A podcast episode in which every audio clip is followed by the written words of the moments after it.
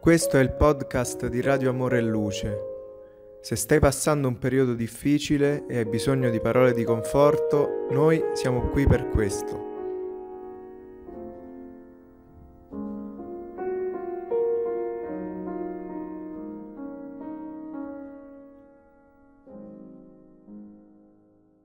Paolo e Stefano, capitolo 3 A Gerusalemme Dopo aver contemplato afflitto il cadavere paterno, il giovane ebreo accompagnò la sorella con sguardo ansioso verso la porta di accesso al largo corridoio della prigione. Mai aveva sperimentato una tale emozione. Con la mente tormentata gli ritornava il consiglio materno, quando affermava che la creatura, prima di tutto, deve amare Dio. Giammai aveva conosciuto lacrime così amare come quelle che gli scorrevano dal suo cuore lacerato come ritrovare il coraggio e riorganizzare il cammino. Avrebbe voluto a colpo d'occhio spezzare le catene, avvicinarsi al padre senza vita, accarezzargli i capelli bianchi e allo stesso tempo aprire tutte le porte e correre dietro ad Abigail, prenderla tra le braccia e restare insieme per sempre lungo le strade della vita. Invano si contorceva sul tronco del mar, scuotevano il petto, dove la tunica a brandelli era rossa di sangue. Sbigottito finalmente fu portato in una cella umida dove rimase per trenta giorni immerso in pensieri e profonde riflessioni. Dopo un mese le ferite si cicatrizzarono e uno degli agenti di Licinio decise che era tempo di consegnare il ragazzo alle navi usate per il traffico commerciale, dove il questore aveva degli interessi economici.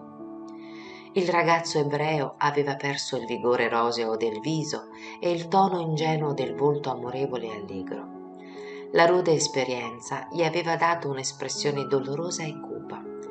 Volteggiava nel viso una tristezza indefinibile e sulla fronte spuntavano rughe precoci, annunciando il prematuro invecchiamento. Negli occhi, tuttavia, manteneva la stessa dolce serenità proveniente, dolce serenità proveniente dall'intima fiducia in Dio come altri discendenti della sua razza, aveva patito sacrifici pungenti. Tuttavia conservava la fede come l'aureola divina di coloro che sanno agire e aspettare davvero. L'autore dei proverbi raccomandava, come imprescindibile, la serenità dell'anima in tutte le fluttuazioni della vita umana, perché è da lì che provengono le sorgenti più pure dell'esistenza. E Jesiel salvò il cuore orfano di padre e madre, prigioniero di carnefici crudeli, avrebbe saputo conservare il tesoro della speranza e cercato la sorella fino ai confini del mondo, se un giorno avesse avuto, ancora una volta, il bacio della libertà sulla fronte schiava.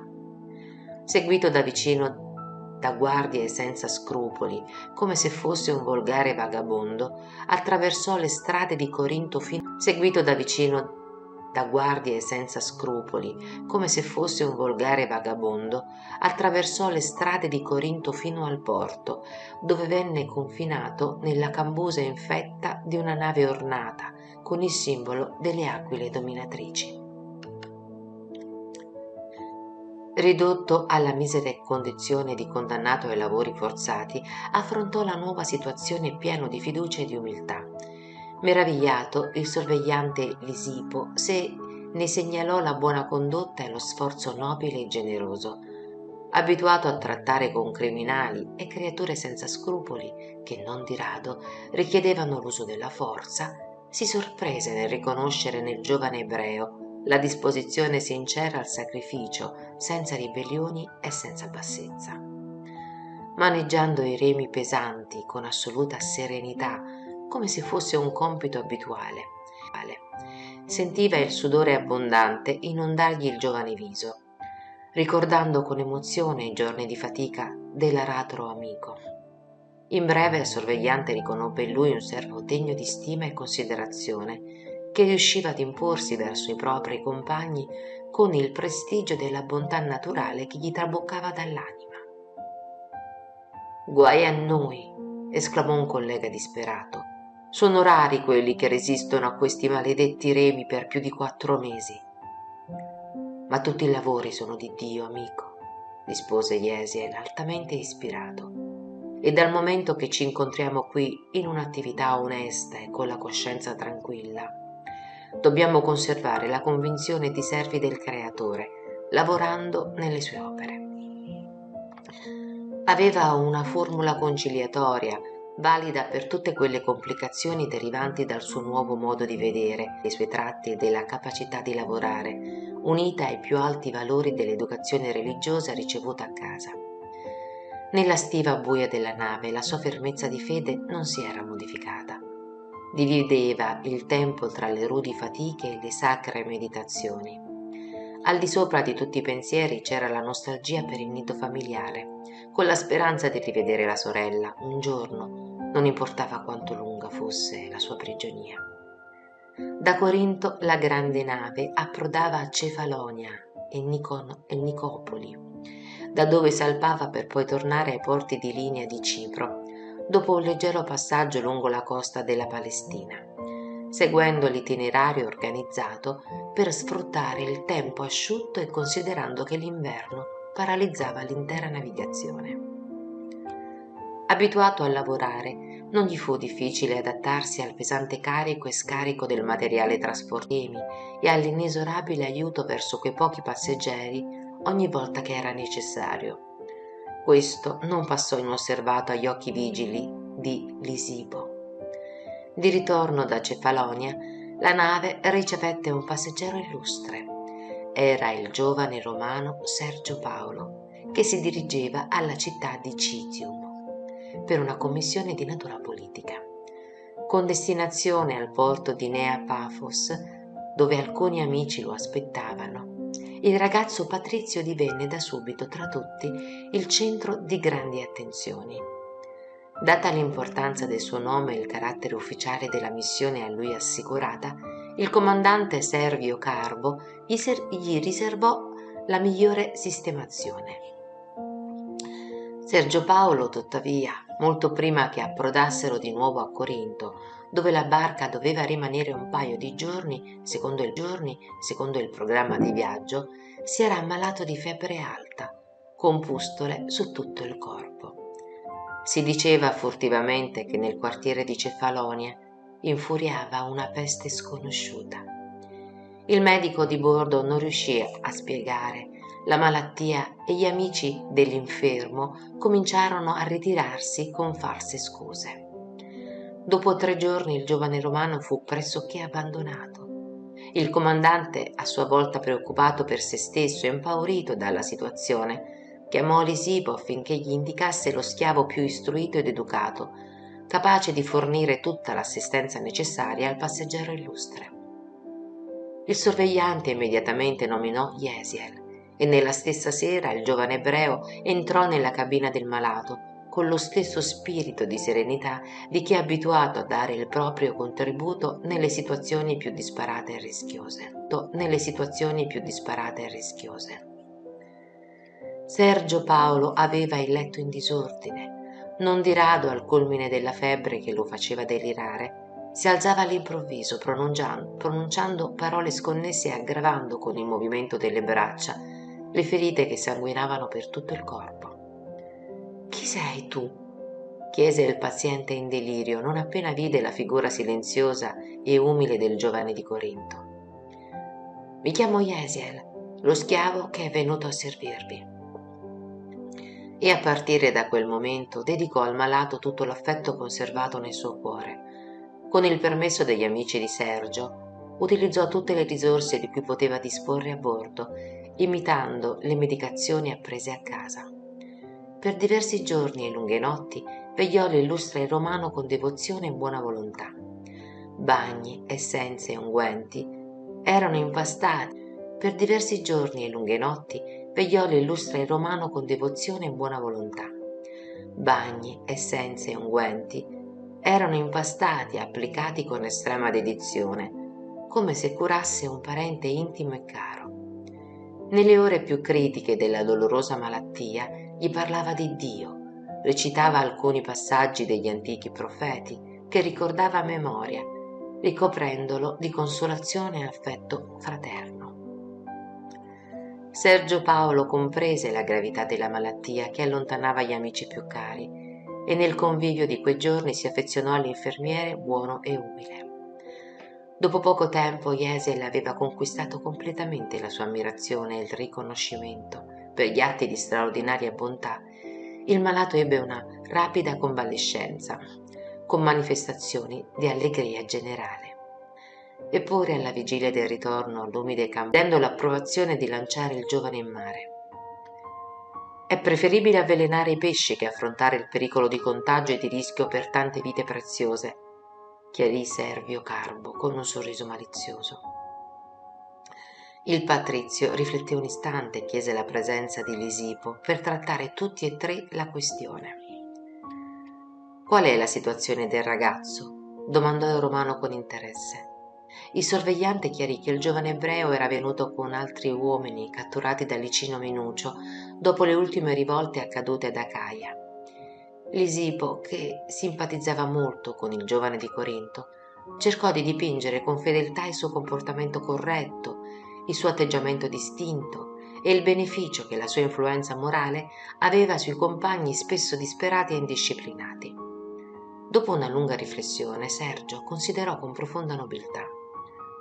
Non posso permettere che Yesiel sia gettato non posso permettere che Yesiel sia gettato in mare col mio consenso.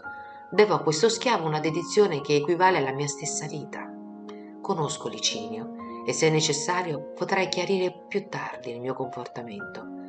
Senza dubbio è la piaga di Cefalonia che lavora nel suo corpo e quindi chiedo la collaborazione necessaria affinché questo giovane sia liberato per sempre.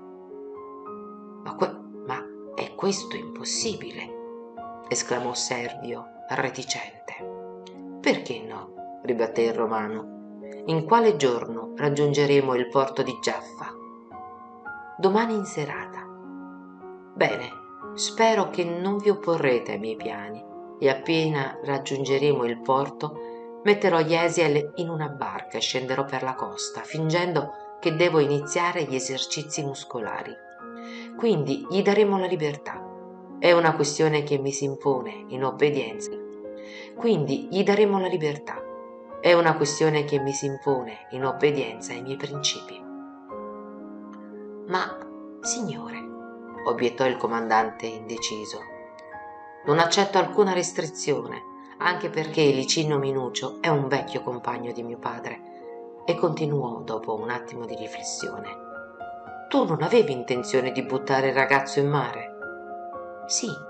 Allora, fai comparire nelle tue note che lo schiavo Jesiel, attaccato da un male sconosciuto contratto a Cefalonia, fu sepolto in mare, prima che la peste contagiasse l'equipaggio e i passeggeri. Affinché il ragazzo non si comprometta, lo istruirò, lo istruirò al rispetto, dandogli alcuni ordini determinanti. Inoltre, lo noto abbastanza indebolito per resistere con successo alle crisi culminanti che ci sono all'inizio della malattia. Chi può garantire che resisterà? Chissà che resisterà. Chissà se non morirà all'abbandono nel secondo minuto di libertà. Il comandante e il sorvegliante si scambiarono uno sguardo intelligente di implicito accordo reciproco. Dopo una lunga pausa Serpio accettò dandosi per vinto. Va bene, così sia. Il giovane Patrizio distese le mani ai due. Distese la mano ai due e mormorò per questo favore, per mio dovere di coscienza, potrete sempre contare su di me come amico. Dopo alcuni istanti Sergio si avvicinò al giovane, semi addormentato nella sua cabina e già con la febbre alta. Gli parlò con dolcezza e gentilezza. Yesiel, vorresti tornare libero? Oh, signore, esclamò il giovane rianimando il corpo con un raggio di speranza. Voglio compensare la dedizione che mi dispensaste, nel, mi dispensaste nelle lunghe giornate della mia malattia. Sono vostro schiavo, Signore, non mi dovete niente. Entrambi parlavano greco e riflettendo sulla situazione futura, il patrizio chiese, Sai qual è l'idioma comune della Palestina? Sono figlio di israeliti e mi hanno insegnato la lingua materna nei miei anni di gioventù. quindi non ti sarà difficile ricominciare una nuova vita in questa provincia. E misurando le parole come se temesse qualche sorpresa contraria ai suoi progetti, sottolineò. Yesiel, non dimenticare che ti ritrovi ammalato così gravemente come sono stato io qualche giorno fa. Il comandante, attento alla possibilità di un contagio generale, data la presenza di molti uomini a bordo, ti voleva gettare in mare però domani pomeriggio arriviamo a Giaffa e voglio avvalermi di questa circostanza per importanti che disciplinano gli interessi dei miei concittadini ed è giusto chiederti di mantenere il segreto di questo mio gesto. Sì, signore, disse il ragazzo estremamente abbattuto, cercando con difficoltà di coordinare le idee. So che presto la malattia assumerà proporzioni gravi, continuò il benefattore ti darò la libertà, ma solo il tuo Dio può concederti la vita. Tuttavia, se la recuperi, è necessario avere una nuova identità con un nome diverso. Non voglio essere accusato di tradimento dai miei propri amici e conto sulla tua collaborazione. Vi obbedirò in tutto, Signore. Sergio gli lanciò uno sguardo generoso e concluse. Prenderò tutti i provvedimenti, ti darò un po' di soldi per le prime necessità e vestirai una delle mie vecchie tuniche. Ma il più presto possibile vattene da Giaffa all'interno della provincia. Il porto è sempre pieno di marinai romani, curiosi e malfattori, sempre pieno di marinai romani, curiosi e malfattori. L'inferno fece un gesto di ringraziamento, mentre Sergio si ritirò per rispondere alla chiamata di alcuni amici. Il giorno seguente, all'ora prevista, si intravedevano le case palestinesi e quando cominciarono a brillare i primi astri della notte, una piccola barca si avvicinò in un posto silenzioso della costa, guidata da due uomini le cui figure si perdevano nell'ombra. Si scambiarono le ultime parole di saluti e buoni consigli e il ragazzo ebreo baciò con sentimento la mano destra del benefattore, che tornò alla nave con la coscienza tranquilla ma non aveva ancora fatto i primi passi che Yesel si accasciò a causa dei dolori generali che sentiva in tutto il corpo e per l'abbattimento naturale dovuto alla febbre che lo consumava. Idee confuse gli danzavano nel cervello. Cercava di pensare alla felice cervello. Cercava di pensare alla felicità della liberazione. Desiderava fissare l'immagine della sorella che avrebbe cercato la prima occasione ma uno strano torpore indeboliva le sue facoltà, causandogli una sonnolenza invincibile.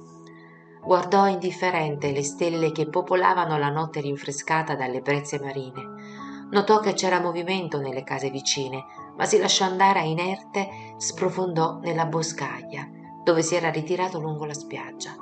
Strani incubi dominavano il riposo fisico, mentre il vento gli accarezzava la fronte febbricitante.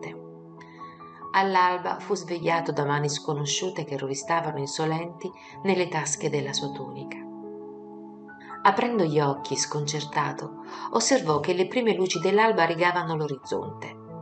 Un uomo dal volto astuto si abbassava su di lui, cercando qualcosa con ansietà che il ragazzo ebreo intuì subito, sicuro di essere inciampato sicuro di essere inciampato in uno di quei malfattori comuni avidi della borsa altrui rabbrividì e fece un movimento involontario. Notò che l'aggressore, sorpreso, aveva alzato la mano destra, bandendo, brandendo uno strumento nell'imminenza di togliergli la vita. Non mi uccidete, amico, balbettò con voce tremante. A queste parole pronunciate in modo commovente, il ladro sospese il colpo omicida. Vi darò tutto il denaro che possiedo, disse il ragazzo tristemente e cercando la sacca che conteneva i pochi soldi che gli aveva dato il patrizio, consegnò tutto allo sconosciuto, i cui occhi brillarono con avidità e piacere. In un istante quella faccia contraffatta si trasformò nel volto sorridente di uno che vuole alleviare e soccorrere. Oh, siete eccessivamente generoso. Il denaro è sempre buono, disse Yesel, quando con lui possiamo conquistare la simpatia o la misericordia degli uomini. L'interlocutore fingeva di non capire la portata filosofica di quelle parole affermò La vostra bontà tuttavia concorre affinché voi troviate buoni amici. Io, per esempio, mi stavo recando al mio lavoro al porto, ma avvertii tanta simpatia per la vostra situazione che sono qui per aiutarvi. Il vostro nome? Irineu di Cotrone, di Crotone, per servirvi, rispose l'interpellato visibilmente soddisfatto per i soldi che aveva in tasca. Amico mio, esclamò il ragazzo estremamente debole, sono malato e non conosco questa città per prendere qualsiasi decisione. Potreste indicarmi qualche ostello o qualcuno che possa prestare la carità di un asilo? Irineo abbozzò una faccia di finta pietà e rispose mi pesa non poter far nulla per le esserci un riparo adeguato per ricevervi come è necessario. La verità è che per praticare il male tutti sono pronti, ma per fare il bene. Dopo, concentrandosi per un attimo, aggiunse. Ah, ora ricordo. Conosco alcune persone che possono aiutarvi, sono gli uomini del cammino. Qualche parola ancora e Irineu si offrì di condurlo al conoscente più vicino, sostenendogli il corpo malato e vacillante. Il sole affettuoso del mattino cominciava a risvegliare la natura coi suoi raggi caldi e confortevoli. Dopo un piccolo tratto fatto attraverso una scorciatoia di campagna, sostenuto dal cinico cialtrone innalzato a benefattore, Jesiel si fermò alla porta di una casa dall'apparenza umile. Irineu entrò e uscì con un uomo anziano di piacevole aspetto, che stese la mano cordialmente al ragazzo ebreo dicendo Da dove venite, fratello? Il ragazzo si meravigliò molto. Il ragazzo si meravigliò molto dell'affabilità e gentilezza in un uomo che vedeva per la prima volta. Perché dargli il titolo familiare riservato al circolo più intimo di coloro che sono nati sotto lo stesso tetto? Perché mi chiamate fratello se non mi conoscete? lo interrogò commosso ma l'interpellato rinnovò il sorriso generoso e aggiunse siamo tutti una grande famiglia in Cristo Gesù. Jesel non comprese chi sarebbe questo Gesù, un nuovo Dio per chi non conosce la legge. Riconoscendo che la malattia non gli dava opportunità di ragionamenti religiosi o filosofici, rispose semplicemente Dio vi ricompensi per la generosità dell'accoglienza Vengo da Cefalonia, mi sono seriamente ammalato durante il viaggio.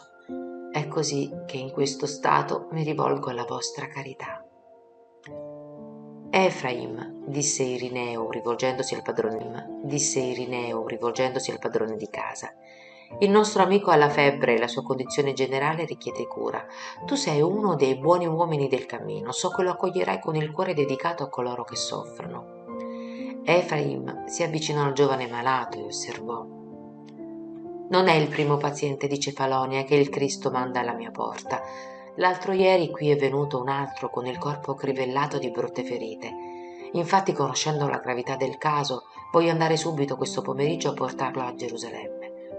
Ma è necessario andare così lontano? chiese Irineu con una certa sorpresa. Solamente lì abbiamo un maggior numero di collaboratori, chiarì con umiltà. Ascoltando quello che dicevano e considerando la necessità di allontanarsi dal porto in obbedienza alle raccomandazioni del patrizio che gli si era mostrato così amico, restituendolo alla libertà, Yesiel si rivolse ad Efraim con un appello umile e triste. Chiunque a Gerusalemme con voi per pietà. L'interpellato, mostrando la sua bontà naturale, annuì senza ulteriore stranezza. Verrete con me. Abbandonato da Irineo alle cure di Efraim, il malato ricevette affetto come da un vero amico.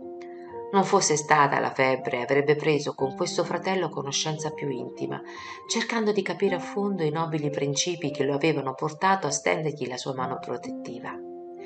Tuttavia non riusciva a mantenere il pensiero vigile su se stesso, al fine di rispondere alle sue domande affettuose per essere medicato in modo corretto. Al crepuscolo, godendosi del fresco della notte, un carro accuratamente nascosto da un telo di poco conto partiva da Giaffa con direzione Gerusalemme. Camminando con attenzione per non affaticare i poveri animali, Efraim trasportava i due infermi alla prossima città, cercando le risorse indispensabili. Il veicolo si fermò alla porta di un palazzo di grandi proporzioni, ma poverissimo nelle sue fattezze esterne. Un ragazzo dal volto allegro venne incontro al neo arrivato che l'interpellò con intimità. Urias, mi sapresti dire se c'è Simon Pietro? Sì, c'è. Puoi chiamarlo a nome mio. Vado. Accompagnato da Giacomo, fratello di Levi, Simon apparve e ricevette i visitatori con esuberanti manifestazioni di affetto. Efraim spiegò il motivo della loro presenza. Due sfortunati dal mondo necessitavano di assistenza urgente. Ma è quasi impossibile, interruppe Giacomo. Ne abbiamo 49 costretti a letto. Pietro abbozzò un sorriso generoso, temperò. Bene, Giacomo, se stessimo pescando Sarebbe stato giusto esimerci da questo, quel dovere che oltrepassava la, quel dovere che oltrepassava la sfera degli obblighi improrogabili di ogni giorno, vicino alla famiglia, la cui organizzazione viene da Dio. Ma adesso il Maestro ci ha tramandato il lavoro di assistenza a tutti i suoi figli in difficoltà. Attualmente il nostro tempo è destinato a questo. Vediamo allora ciò che è possibile fare e il gentile apostolo si fece avanti per accogliere i due infelici. Da quando era venuto da Tiberiade a Gerusalemme, Simone era diventato la cellula centrale del grande movimento umanitario. I filosofi del mondo da sempre avevano sentenziato dalle loro comode cattedre, ma mai erano scesi sul piano dell'azione personale a fianco dei più sfortunati. Gesù rinnovava con il suo esempio divino tutto il sistema di predicazione della virtù. Chiamando a sé gli afflitti e gli infermi, inaugurava nel mondo la chiamando a sé gli afflitti e gli infermi, inaugurava nel mondo la formula della vera beneficenza sociale. Le prime argomentazioni le prime organizzazioni di assistenza si edificarono con lo sforzo degli apostoli sotto l'influsso amorevole delle lezioni del Maestro. Era per questo motivo che la residenza di Pietro, donazione di tanti amici del cammino, traboccava di infermi e miserabili senza speranza. C'erano vecchi provenienti da Cesarea che esibivano sporche ulcere, pazzi venuti da regioni lontane, condotti da parenti ansiosi di sollievo, bambini paralitici, di Udumea tra le braccia materne, tutti attratti dalla fama del profeta Nazareno, che risuscitava i propri morti e sapeva ristabilire la tranquillità nei cuori dei più sfortunati del mondo. Era naturale che non tutti guarissero, costringendo il vecchio pescatore a tenere con sé i più bisognosi, con l'affetto di un padre. Raccogliendosi lì con la famiglia, era aiutato soprattutto da Giacomo, figlio di Alfeo, e Giovanni. Ma a breve Filippo e le sue figlie sarebbero venuti a Gerusalemme, collaborando anche loro nel grande sforzo fraterno. Tanto grande era il movimento di bisognosi di ogni genere che da molto Simon non poteva più fare altro lavoro riguardante la predicazione della buona novella del regno. L'ampliamento di queste opere legò l'ex discepolo ai più importanti nuclei del giudaismo dominante. Costretto ad avvalersi dell'assistenza degli elementi più notevoli della città, Pietro si sentiva sempre più schiavo degli amici benefattori e dei poveri beneficiati che affluivano da ogni parte, convocati dalla risorsa suprema del suo spirito di discepolo abnegato e sincero. In risposta alle richieste fiduciose di Ephraim, di Ephraim, Ephraim organizzò che entrambi i malati fossero portati nella sua povera casa. Yesiel occupò un letto pulito e semplice, in uno stato di completa incoscienza, a causa del delirio della febbre che lo prostrava. Le sue parole sconnesse, tuttavia, rivelavano una conoscenza così accurata dei testi sacri che Pietro e Giovanni si interessarono in modo speciale di quel giovane dal volto scheletrico e triste. Soprattutto Simon trascorreva lunghe ore trattenuto ad ascoltarlo, annotando i profondi concetti anche sennati dalle citazioni febbrile. Dopo due settimane estenuanti, Yesiel migliorò, riorganizzando le proprie facoltà per capire meglio e sentire la nuova situazione si affezionò a Pietro come un figlio affettuoso al legittimo padre. Notando il suo affetto di letto in letto, da bisognoso a bisognoso, il ragazzo era l'esempio vivente della rinuncia fraterna. Appena convalescente, Yesiel fu trasferito in un ambiente più calmo, all'ombra piacevole di secolari tamarindi che circondavano la vecchia casa. Tra di loro si stabilì fin dai primi giorni la corrente magnetica delle grandi attrazioni affettive. In quella mattina le cortesi osservazioni osservazioni si susseguivano e nonostante la giusta curiosità che gli sorvolava l'anima sull'interessante ospite, Simone non aveva ancora avuto l'occasione di uno scambio reciproco di idee più intime, per sondare i suoi pensieri, scrutare i suoi sentimenti e la sua origine. La brezza del mattino soffiava generosa sugli alberi frondosi. L'apostolo trovò il coraggio, a un certo punto, dopo aver distratto il convalescente con alcuni detti affettuosi, cercò di penetrare nel suo mistero con attenzione. Amico, disse con, amico, disse con un sorriso gioviale, ora che Dio ti ha restituito la salute preziosa, sono lieto che abbiamo ricevuto la tua visita in casa nostra. La nostra gioia è sincera dal momento che in ogni dettaglio del tuo soggiorno in mezzo a noi hai rivelato la condizione spirituale di un figlio legittimo delle famiglie timorate di Dio per la conoscenza che hai dei testi sacri. E sono rimasto tanto impressionato per i tuoi riferimenti a Isaia, quando deliravi con la febbre alta, che desidererei sapere da quale tribù discendi.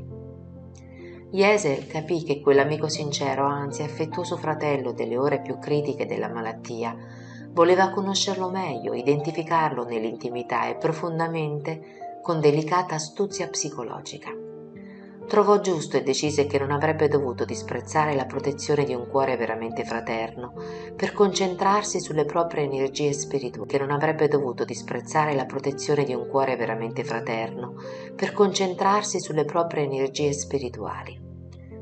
Mio padre era delle vicinanze di Sebaste e discendeva dalla tribù di Isachar, chiarì attento. E fu così dedito allo studio di Isaia Studiava sinceramente tutto il testamento, senza preferenze di ordine particolare. A me però Isaia ha sempre impressionato profondamente per la bellezza delle promesse divine di cui era portatore, annunciandosi il Messia, la cui venuta ho meditato fin dall'infanzia. Simon Pietro, con un sorriso di profonda soddisfazione, disse: Ma non lo sai che il Messia è già venuto?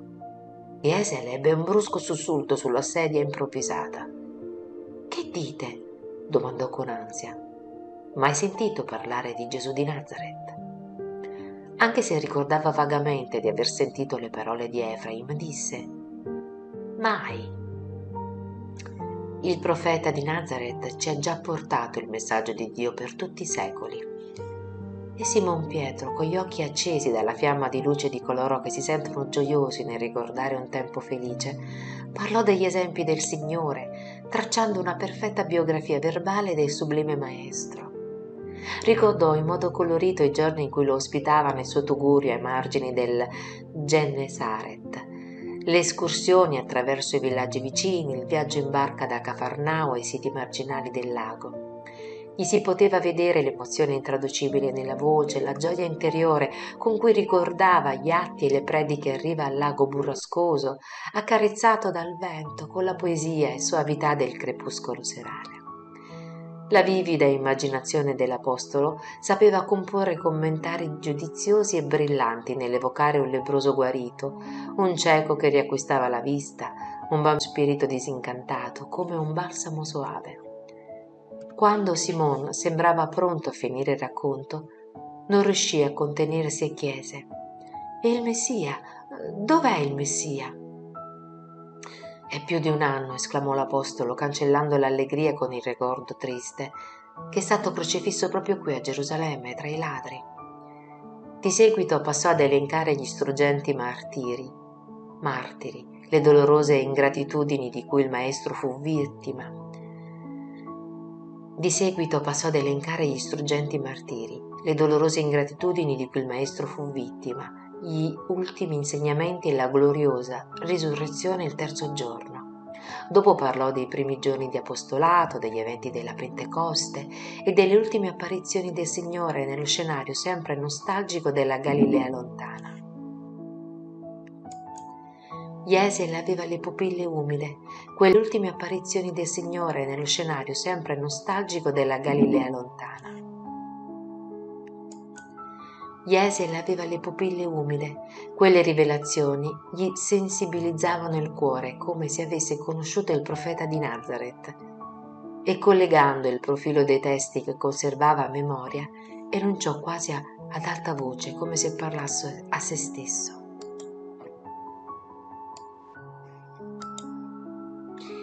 Egli è venuto su dinanzi a lui come un rampollo, come una radice che esce da un arido suolo, disprezzato e abbandonato dagli uomini. Era spregiato e noi non ne facemmo stima alcuna. E non di meno, erano le nostre malattie che egli portava, erano i nostri dolori quelli di cui si era caricato e noi lo reputavamo colpito, battuto da Dio, da Dio e umiliato. Ma egli è stato trafitto a motivo delle nostre trasgressioni, fiaccato a motivo delle nostre iniquità. Il castigo per cui abbiano pace è stato su lui e per le sue lividure noi abbiamo avuto guarigione. Noi tutti eravamo erranti come pecore, Ognuno di noi seguiva la sua propria via e l'Eterno ha fatto cadere su lui l'iniquità di noi tutti. Maltrattato, umiliò se stesso e non aprì bocca. Come l'agnello menato allo scannatoio, come la pecora muta dinanzi a chi la tosa, egli non aperse la bocca. Dopo aver dato la sua vita in sacrificio per la colpa, egli vedrà una progenie prolungherà i suoi giorni e l'opera dell'Eterno prospererà nelle sue mani. Simon, meravigliato di tanta conoscenza dei testi sacri, disse Va i testi, sono le note di Levi sul Messia risorto. E in pochi istanti l'Apostolo gli affidò le pergamene del Vangelo. Jesiel non lesse, divorò sottolineando ad alta voce uno per uno tutti i passaggi narrativi, seguito con attenzione da Pietro intimamente soddisfatto. Dopo una rapida analisi il giovane concluse Ho trovato il tesoro della vita. Ho la necessità di esaminarlo più attentamente. Voglio saturarmi della sua luce, poiché intuisco che qui si trova la chiave degli enigmi umani. Quasi in lacrime lesse il sermone della montagna assecondato dai ricordi struggenti di Pietro. In seguito entrambi cominciarono a confrontare gli insegnamenti del Cristo con le profezie che lo annunciavano. Il giovane ebreo era emozionato e voleva conoscere i minimi dettagli della vita del Maestro. Simone voleva conoscere i minimi dettagli della vita del Maestro. Simone, realizzato e contento, cercava di soddisfarlo il generoso amico di Gesù, così incompreso a Gerusalemme, sperimentava gioia e orgoglio per aver trovato un giovane che si entusiasmava con gli esempi e gli insegnamenti dell'incomparabile maestro. Da quando sono arrivata in questa casa e mi sono ristabilito, disse Yesiel, ho verificato che vi interessate a dei principi che non conosco Tanta preoccupazione nel tutelare la sorte degli svantaggiati è una lezione nuova per la mia anima. I pazienti che vi benedicono, come faccio io adesso, sono tutelati da questo Cristo che non ho avuto la fortuna di conoscere. Il Maestro accoglieva tutti i sofferenti e ci ha raccomandato che facessimo la stessa cosa in suo nome, chiarì l'Apostolo enfaticamente valle per i lebrosi e per le persone considerate impure. Però Gesù ha dato una casa nel cuore di coloro che lo seguono. Cristo ci ha portato il messaggio dell'amore, dichiarò Pietro. Completò la legge di Mosè inaugurando un nuovo insegnamento. La legge antica è giustizia, ma il Vangelo è amore. Mentre il codice del passato ci ordinava occhio per occhio, dente per dente, il Messia ci ha insegnato che dobbiamo perdonare 70 volte 7 e che se qualcuno vuole portarci via la tunica, dovremo dargli anche il mantello. Jeser si commosse e pianse. Quel Cristo amorevole e buono, sospeso nella croce dell'ignominia umana, era la personificazione di tutte le gesta eroiche del mondo. Si sentiva sollevato nell'analizzarlo. Era contento per non aver reagito contro il dispotismo di cui era stato, cui era stato vittima. Cristo era il figlio di Dio e non disdegnò la sofferenza. Il suo calice trasbordò e Pietro gli fece sentire che nei momenti più amari il maestro sconosciuto e umile nel mondo seppe trasmettere una lezione di coraggio, di rinuncia e di vita. Come esempio del suo amore qui stava quest'uomo semplice e amorevole che lo chiamava fratello e che lo aveva accolto come un padre devoto. Il ragazzo si ricordò i suoi ultimi giorni a Corinto e pianse a lungo. Fu lì che aprendo il cuore prese le mani di Pietro e gli raccontò tutta la sua tragedia, senza omettere nulla e supplicandogli consiglio. Finito il racconto disse commosso Mi avete rivelato la luce del mondo Perdonatemi poi se vi rivelo le mie giuste sofferenze. Avete nel cuore gli splendori della parola del Salvatore e ispirola del Salvatore e ispirerete la mia povera vita. L'Apostolo lo abbracciò e mormorò. Penso che sia prudente mantenere l'anonimato perché Gerusalemme rigurgita di romani e non sarebbe giusto compromettere l'amico generoso che ti ha restituito la libertà. Il tuo caso non è una novità, amico mio. Sono in questa città da quasi un anno e in questi umili letti sono passate le più singolari creature.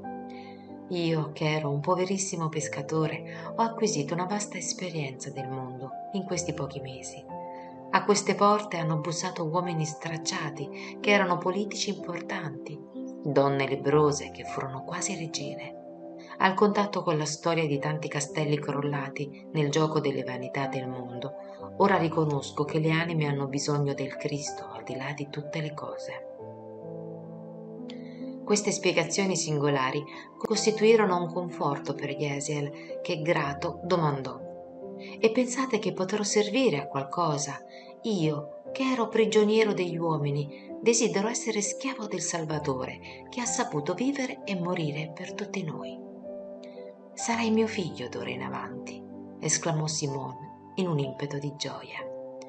Già che voglio conformarmi alla parola del Cristo, come mi chiamerò? chiese Jesiel con gli occhi scintillanti di gioia. L'Apostolo rifletté per un po' e disse Per non dimenticare la Caia, dove il Signore si è degnato di chiamarti al suo ministero divino, io ti battezzerò nel nuovo credo con il nome greco di Stefano si consolidarono ancora di più i legami di simpatia che li avvicinavano dal primo momento. Il ragazzo non avrebbe mai più dimenticato quell'appuntamento con il Cristo, all'ombra degli alberi di datteri aureolati di luce, lettamente. La casa degli Apostoli a Gerusalemme presentava un grande movimento di soccorso verso i bisognosi, richiedendo un vasto contributo di cura ed edizione. C'erano pazzi che venivano da tutte le province, anziani abbandonati, bambini scheletrici, affamati, non solo. Nel loro usuale dei pasti, lunghe file di semplici mendicanti elemosinavano la zuppa. Accumulando compiti con enormi sacrifici, Giovanni e Pietro, con l'aiuto dei compagni, avevano costruito un padiglione modesto, destinato ai servizi della Chiesa, la cui fondazione iniziava a diffondere i messaggi della buona novella. L'assistenza ai poveri, tuttavia, non dava spazio al lavoro di evangelizzazione. Fu quando Giovanni considerò irragionevole che i discepoli diretti del Signore disprezzassero la semina della parola divina e consumassero tutto il tempo nel servizio di mensa e di infermeria. Irragionevole che i discepoli diretti del Signore disprezzassero la semina della parola divina e consumassero tutto il tempo nel servizio di mensa e di infermeria, dato che giorno dopo giorno si moltiplicavano il numero di malati e gli infelici che facevano ricorso ai seguaci di Gesù come ultima speranza per i loro casi personali. C'erano malati che bussavano alla porta, benefattori della nuova istituzione che reclamavano situazioni particolari per i loro protetti, amici che chiedevano l'aiuto a favore di orfani e vedove.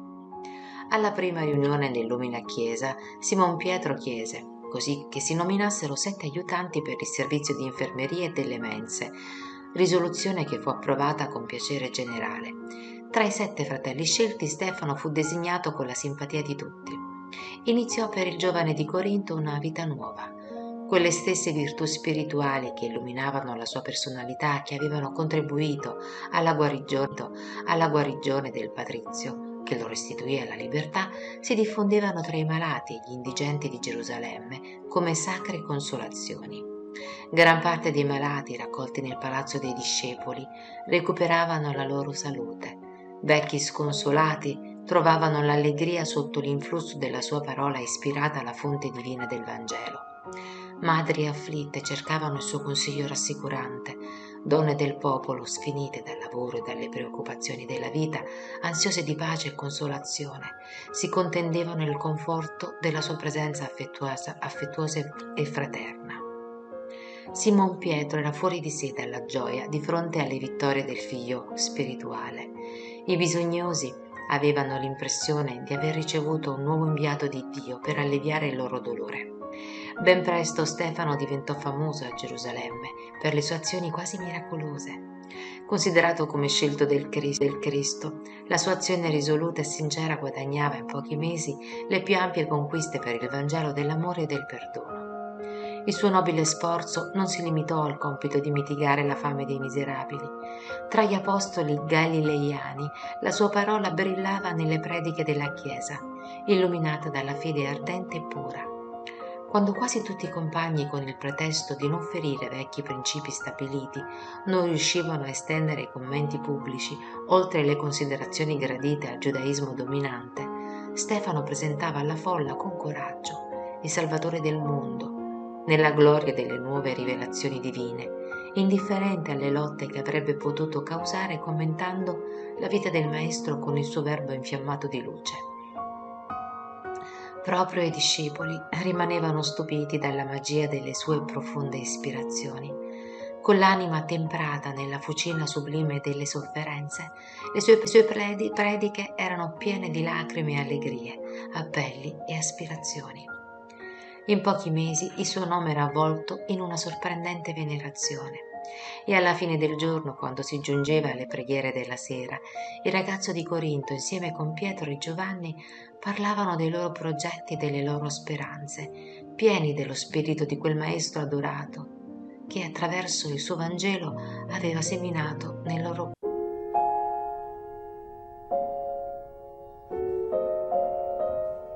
Se ti è piaciuto il nostro messaggio, iscriviti al nostro canale per non perderti i prossimi episodi. A presto!